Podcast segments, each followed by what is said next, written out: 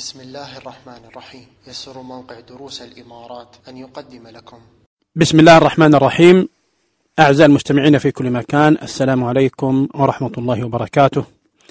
هذا محدثكم رضا العويداني يرحب بكم من جديد في برنامجكم مع الرعيل الأول.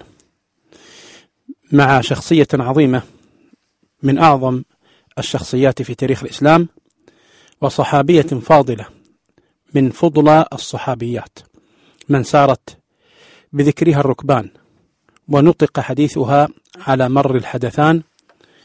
حديثنا في هذه الحلقة إن شاء الله تعالى عن الصحابية الفاضلة الجليلة والعالمة الفقيهة المحدثة الورعة التقية النقية الطاهرة المطهرة البريئة المبرأة الصديقة بنت الصديق عائشة بنت أبي بكر رضي الله عنها وعن أبيها حوار مع ضيف حلقة البرنامج الشيخ الدكتور عزيز بن فرحان فنرحب بكم وبضيفي الكريم. حياك الله شيخ. أهلا وسهلا ومرحبا. شيخنا لعل هذه المرة الأولى التي نتطرق فيها إلى ذكر صحابية من الصحابيات.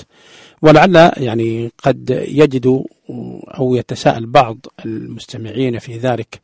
ونحن يعني كما نجد كثير من أهل العلم عندما يعني يتكلمون عن ذكر الصحابة رضي الله عنهم بداية يذكرون الصحابة من الرجال ثم بعد ذلك يتطرقون إلى ذكر الصحابيات من النساء.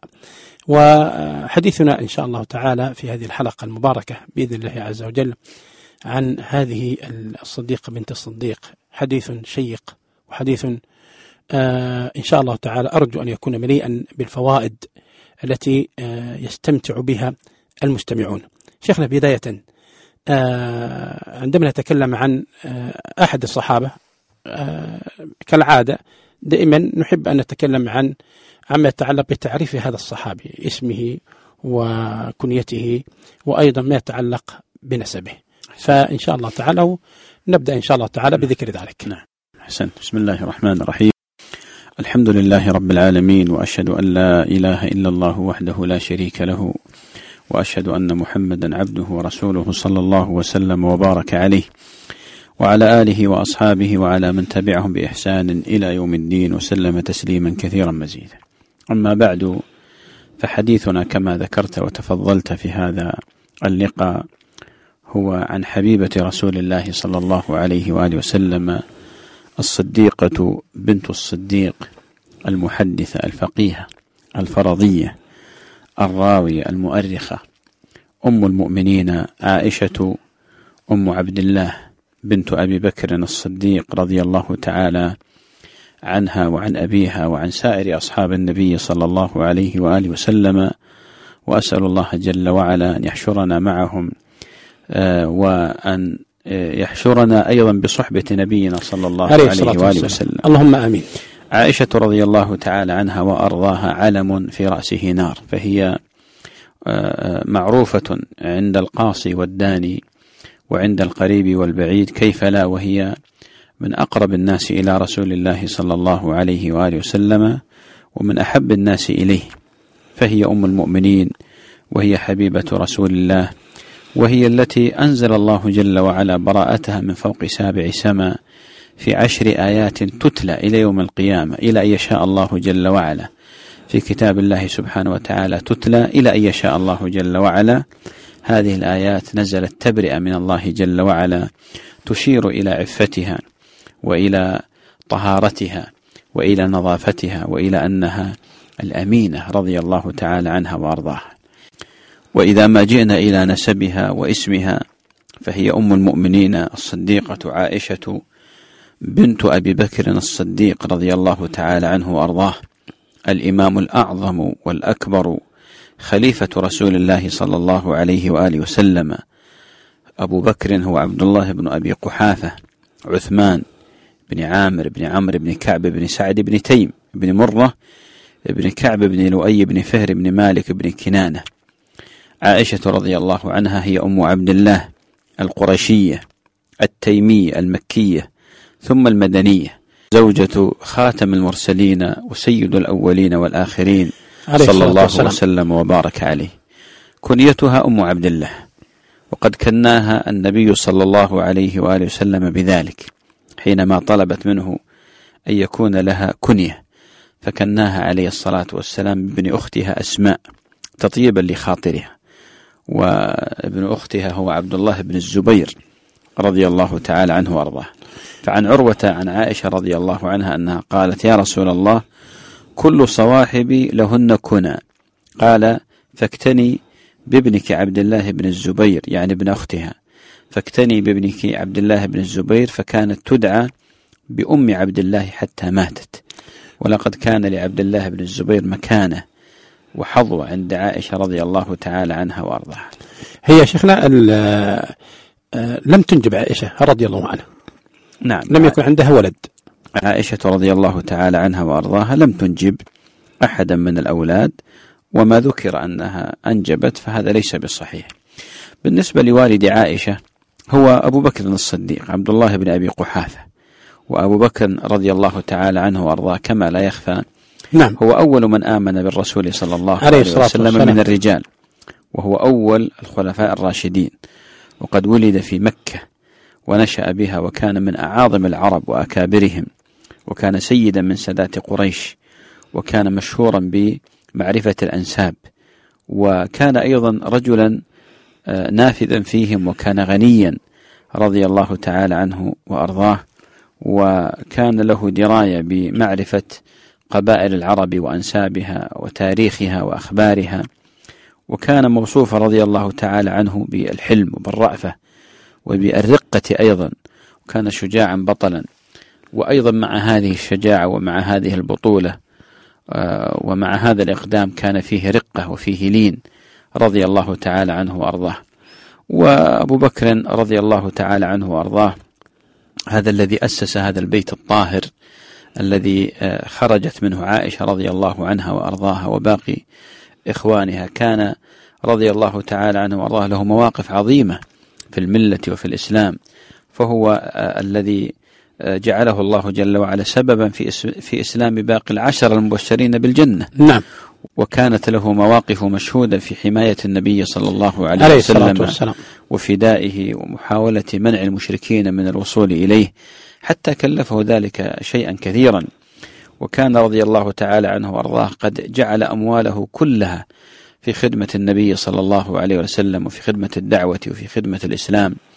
وهو الذي ذكره الله جل وعلا في القرآن في قوله جل وعلا ثاني اثنين إذ هما في الغار إذ يقول لصاحبه لا تحزن إن الله معنا هذا الرجل الذي آه، عمل أعمالا عظيمة في الإسلام وفي الدعوة إلى الله جل وعلا وفي حماية الرسول صلى الله عليه وسلم. وفي نصرة هذا الدين ويكفينا ما سبق ذكره في حلقات سابقة في قضايا حروب الردة كيف أن الله جل وعلا أعاد الإسلام على يد أبي بكر الصديق رضي الله تعالى عنه وأرضاه. هو شيخنا ما شاء الله تطرقنا إلى ذكر يعني سيرة أبي بكر رضي الله عنه بتوسع آه، كثير في آه، بداية الحلقات من هذا البرنامج الرحيل الأول. صحيح. حتى أن النبي صلى الله عليه وسلم من شدة حبه لأبي بكر كان يقول لو كنت متخذا خليلا غير ربي لاتخذت أبا بكر ولكن أخوة الإسلام ومودته. وكان رضي الله تعالى عنه وأرضاه محل الثقة من النبي عليه الصلاة, عليه الصلاة والسلام. والسلام. أما آه، أم عائشة فهي أم رومان وقيل اسمها زينب وقيل دعد بنت عامر بن عويمر ابن عبد شمس بن عتاب بن أذينة بن سبيع بن دهمان بن حارث بن غن ابن مالك بن كنانة. ولا تستغرب الشيخ رضا حينما أذكر هذا التسلسل ال- ال- النسبي. نعم. آه، ليشير إلى أن آه، أم رومان آه، ترتبط بنسب النبي صلى الله عليه وسلم في الجد الثاني عشر أو الحادي عشر. كأبي بكر رضي الله عنه. أو أبو بكر في الجد السادس أو السابع. نعم. لكن أم رومان لها أيضا انتساب بنسب أو التصاق بنسب النبي عليه الصلاة والسلام عليه الصلاة والسلام. في الجد الحادي عشر أو الثاني عشر. في إشارة إلى أن المجتمع المكي كان قريبا. مترابط. وبين- وبينه تداخل وترابط. نعم. وعلاقات اجتماعية أسرية ظاهرة. وأم رومان هذه آه، تزوجها أبو بكر الصديق رضي الله عنه وأرضاه قبل الإسلام في الجاهلية. بعد أن توفي زوجها عبد الله بن الحارث الأزدي. وقد أسلمت أم رومان في مكة. وكانت من أوائل النساء اللاتي أسلمن استجابة لدعوة أبي بكر الصديق رضي الله تعالى عنه وأرضاه. وقد بايعت النبي صلى الله عليه وسلم وهاجرت مع أهل النبي صلى الله عليه وسلم ومع آل بكر آل أبي بكر فحصلت في الحقيقة الحسنيين ونالت الدرجات العالية. وأم رومان هذه كانت امرأة صالحة وامرأة طيبة ودينة وأيضا عريقة النسب. ولذلك نجد أن أن أن عائشة رضي الله تعالى عنها وأرضاها خرجت آه، من أصلين وهو وهو وهو أباها وأمها وهما ذو نسب شريف نعم. في قريش وفي جنس العرب على وجه الخصوص. وأيضا تنحدر عائشة رضي الله تعالى عنها وأرضاها من قبيلة تيم العربية المشهورة بالشجاعة والكرم والنجدة ونصرة المظلوم معرفة الأنساب كانت فيهم أيضا. والكرم الشجاعة والإقدام والذكاء. ولذلك آه، آه، يعني عهد إلى أبي بكر الصديق باعتباره أحد أكابر قبيلة تيم بأمر تسوية الدم وأداء المغارم والديات التي كانت بين العرب. الإشكالات التي تحصل كان يتولى ترميم آه، هذه القبائل أو البيت العربي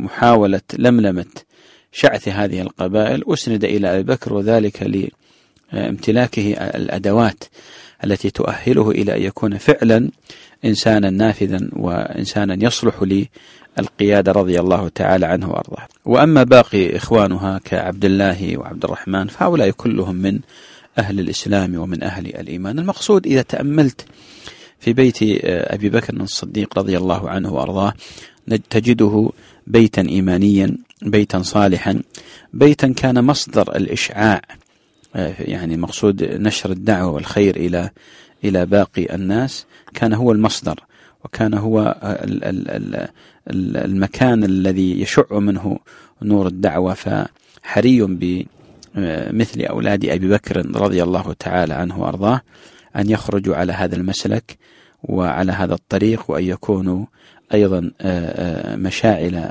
هدى ونور خاصة وأن أبا بكر الصديق رضي الله تعالى عنه وأرضاه نعم. لم يكن بذاك الرجل في الجاهلية لم يكن بذاك الرجل المتهتك أو الرجل الذي هو آه، من شذاذ القبائل أو بل كان مع...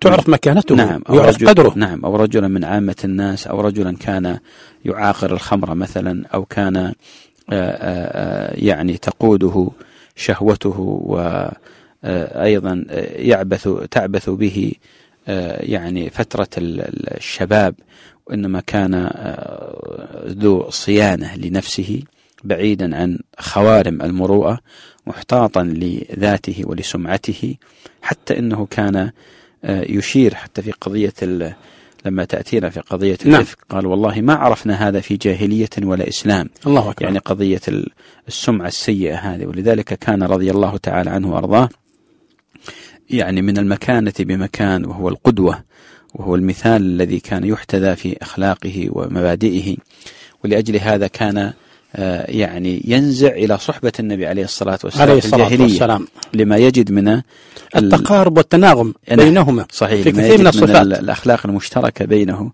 وبين النبي عليه الصلاة والسلام من الصدق من الأمانة من الوفاء من الشجاعة لأن الإنسان دائما يميل إلى ما, ما من يجانسه نعم. في الطبع وكذا كما قال النبي عليه الصلاة, عليه الصلاة والسلام, والسلام. إن الأرواح جنود مجندة, مجندة. ما تعارف منها ائتلف. وما تناكر منها اختلف. ولذلك يقول الأول أخذ من هذا الحديث إن النفوس لأجناد مجندة بالإذن من ربنا تجري وتختلف. فما تعارف منها كان مؤتلف وما تنافر منها كان مختلف, مختلف. ولذلك أبو بكر وجد ضالته في ذلك المجتمع المكي الذي كان في الحقيقة يقوم على جملة من الأخلاق التي تتنافى مع الفطرة وكان فيه ممارسات ظالمة جائرة. وكان فيه طبقية كان يجد نفسه مع النبي عليه الصلاة والسلام عليه الصلاة قبل والسلام. بعثته ولذلك كان صديقه آه، منذ الصبا ومنذ الصغر ثم لما آه، أوحي إلى النبي عليه الصلاة والسلام رأى النبي صلى الله عليه وسلم أن أبا بكر والسلام. الصديق رضي الله تعالى عنه وأرضاه ينبغي أن يدعى أول من يدعى إلى هذا الدين ولذلك بمجرد أن دعاه النبي صلى الله عليه وسلم تسللت هذه الدعوة إلى نفسه وسرت في جسده سريان الماء الرقراق في الجداول النقية الصافية فأشرب قلبه حب الإيمان. ومن اللحظة الأولى انقلب أبو بكر إلى داعية إلى دين الله جل وعلا فدار إلى مجالس آه، صناديد قريش وإلى أكابرها وابتدأ بالعقلاء الذين آه، يمتلكون في الحقيقة جملة من الأمور التي آه، تصلح يصلح يعني تصلح لأن يقبل الإسلام من أول دعوة. فبدأ بصاحبه عثمان وهكذا الزبير وهكذا طلحة. المقصود بأن أبا بكر رضي الله تعالى عنه وأرضاه هو والد عائشة هذه الصديقة حبيبة رسول الله صلى الله عليه وسلم والسلام. وأمها من أوائل المسلمات المهاجرات المبايعات للنبي صلى الله عليه وسلم وحسبك بهكذا أو بهذا بيت أن تخرج منه مثل هذه الجوهرة الثمينة. لهذا شيخنا يعني ليس غريبا لما قالت عائشة رضي الله عنها لم أعقل عن أبوي إلا وهما يدينان بهذا الدين. صحيح نعم فهي ولدت في الإسلام. ولدت في الإسلام نعم. أصلا ولم ولم تعش آه، في تلك الفترة الموبوءة المريضة التي كانت فيها الأصنام والأوثان وكان فيها شرب الخمر ومقارفة الخنا وغير ذلك من الأمور بل ولدت في جو إيماني صحي وفي بيت ينشر الدعوة وينشر الخير فرضي الله تعالى عنها وعن والديها وهذا شيخنا يجرنا إلى سؤال آخر فيما يتعلق بوقت ولادة عائشة رضي الله عنها متى ولدت؟ هي على العموم عائشة بالإجماع ولدت بمكة فأم المؤمنين عائشة رضي الله تعالى عنها وأرضاها بإجماع أهل العلم أنها ولدت مكة. نعم. واختلفوا في آه، سنة الولادة. فذهب فريق من أهل العلم إلى أنها ولدت بعد البعثة بأربع سنين. وذهب فريق إلى أنها ولدت بخمس سنين تقريبا بعد البعثة. وذهب فريق من أهل العلم إلى أن ولادتها كانت في السنة التاسعة قبل الهجرة قبل الهجرة وصحح هذا كثير من أهل العلم. والمقصود بأن بإجماع أهل العلم أنها ولدت في السنة ولدت في مكة لكن الخلاف في السنة. بمعنى أنها لم تولد في المدينة إنما نعم. ولدت في مكة وهذا كلمة اتفاق نعم. وأما سنة الولادة ففي خلاف من جهة السنة فقيل بعد البعثة بأربع سنين وقيل بعد البعثة بخمس المقصود بأنها خرجت إلى الدنيا فوجدت نفسها بين أبوين عظيمين من أهل الإيمان وفي بيت يدين بدين هذا الدين العظيم دين الإسلام. وجدت نفسها ابنة خير الناس بعد محمد عليه الصلاة, عليه الصلاة والسلام, والسلام. وهو أبو بكر الصديق. وهو أول من أسلم من الرجال وبإسلامه أسلمت زوجته كما ذكرت أم رومان. وأيضا ابنتا عائشة وأسماء. وبالمناسبة أسماء يعني أكبر من عائشة بأكثر من عشر سنين. بل بل تزيد على آه، بل تزيد عن ذلك. نعم تزيد على ذلك. فهي أكبر منها ب ب ب بزمن طويل ولدت قبلها بزمن طويل. عفوا شيخنا هي أختها شقيقتها أو أختها من أب؟ لا لا أختها من الأب. من الأب نعم, نعم بالنسبة لعائشة أمها أم رومان. طبعا آه، هذه هذا البيت آه، تقول عائشة رضي الله عنها فيما يعني صح. تقول لم أعقل أبوي إلا وهما يدينان الدين ولم يمر علينا يوم إلا يأتينا فيه رسول الله صلى الله عليه وسلم الصلاة والسلام. طرفي النهار بكرة وعشية هذا يشير الشيخ رضا إلى استقرار هذه الأسرة. ذلك أن ما بين آه، ما بين أبي بكر وما بين زوجته أم رومان علاقة حميمية واضحة.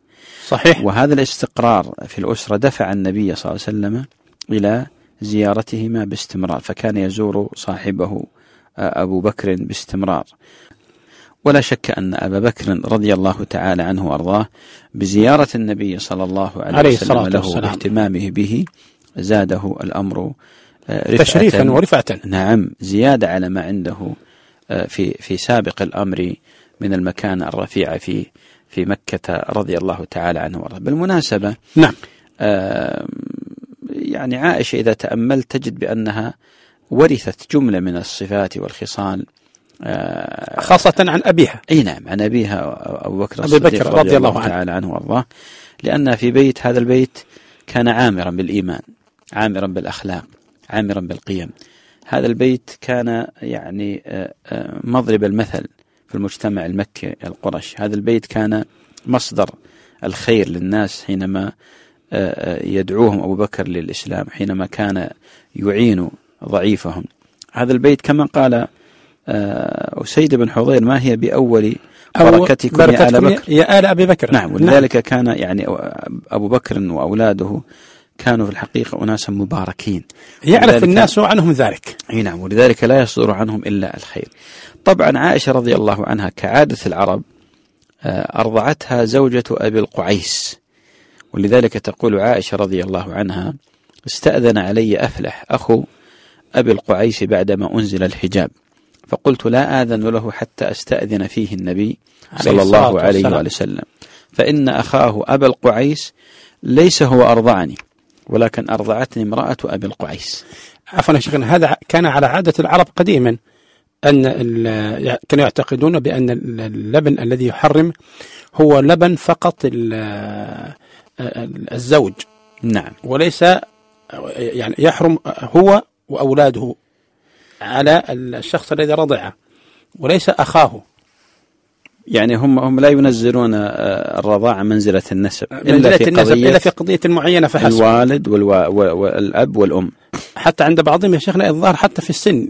صحيح. يعني الشخص مثلا إذا رضع مع ولد في عمره فأخوه الذي أكبر وأخوه الذي أصغر لا يحرم عليه هكذا صح. كانوا يعتقدون. وهذا خطأ. وللأسف ما زال هذا الاعتقاد صحيح. موجودا في عند بعض الناس الآن. كثير من من النواحي. نعم. المقصود بأن تقول ولكن أرضعتني امرأة أبي القعيس.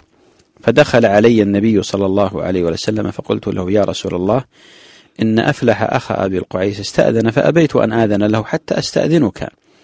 فقال النبي صلى الله عليه وسلم وما منعك أن. تأذني أن أن أن تأذني عمك؟ قلت يا رسول الله إن الرجل ليس هو أرضعني ولكن أرضعتني امرأة أبي القعيس فقال أذني له فإنه عمك تربت يمينك المقصود أكبر. المقصود بأن عائشة رضي الله وهذا عنها طبعا هو يقصد النبي صلى الله عليه وسلم مداعبة عائشة رضي أي الله نعم. عنها بذلك المقصود بأن عائشة أيضا أرضعتها زوجة أخ أبي القعيس وهذه على طريقة العرب كانوا يرضعون أولادهم حتى آه، يعني ينشأوا آه، نشأة بدنية صحيحة هذه تقريبا جولة سريعة في في سيرة عائشة وفي نسبها وفي نشأتها رضي الله تعالى عنها وأرضاها. لا شك يا شيخنا أن هذه جولة سريعة ولا الحديث عن عائشة رضي الله عنها لا زال في بدايته ولنا معك إن شاء الله تعالى حول آه هذا الموضوع لقاءات إن شاء الله تعالى كثيرة ومتعددة مليئة بإذن الله تعالى بالفائدة كالعادة. إخواني المستمعين إلى أن نلقاكم. تقبلوا تحيات ناصر صالح في الإخراج والمتابعة وكان معكم محدثكم رضا العويدان والسلام عليكم ورحمة الله وبركاته.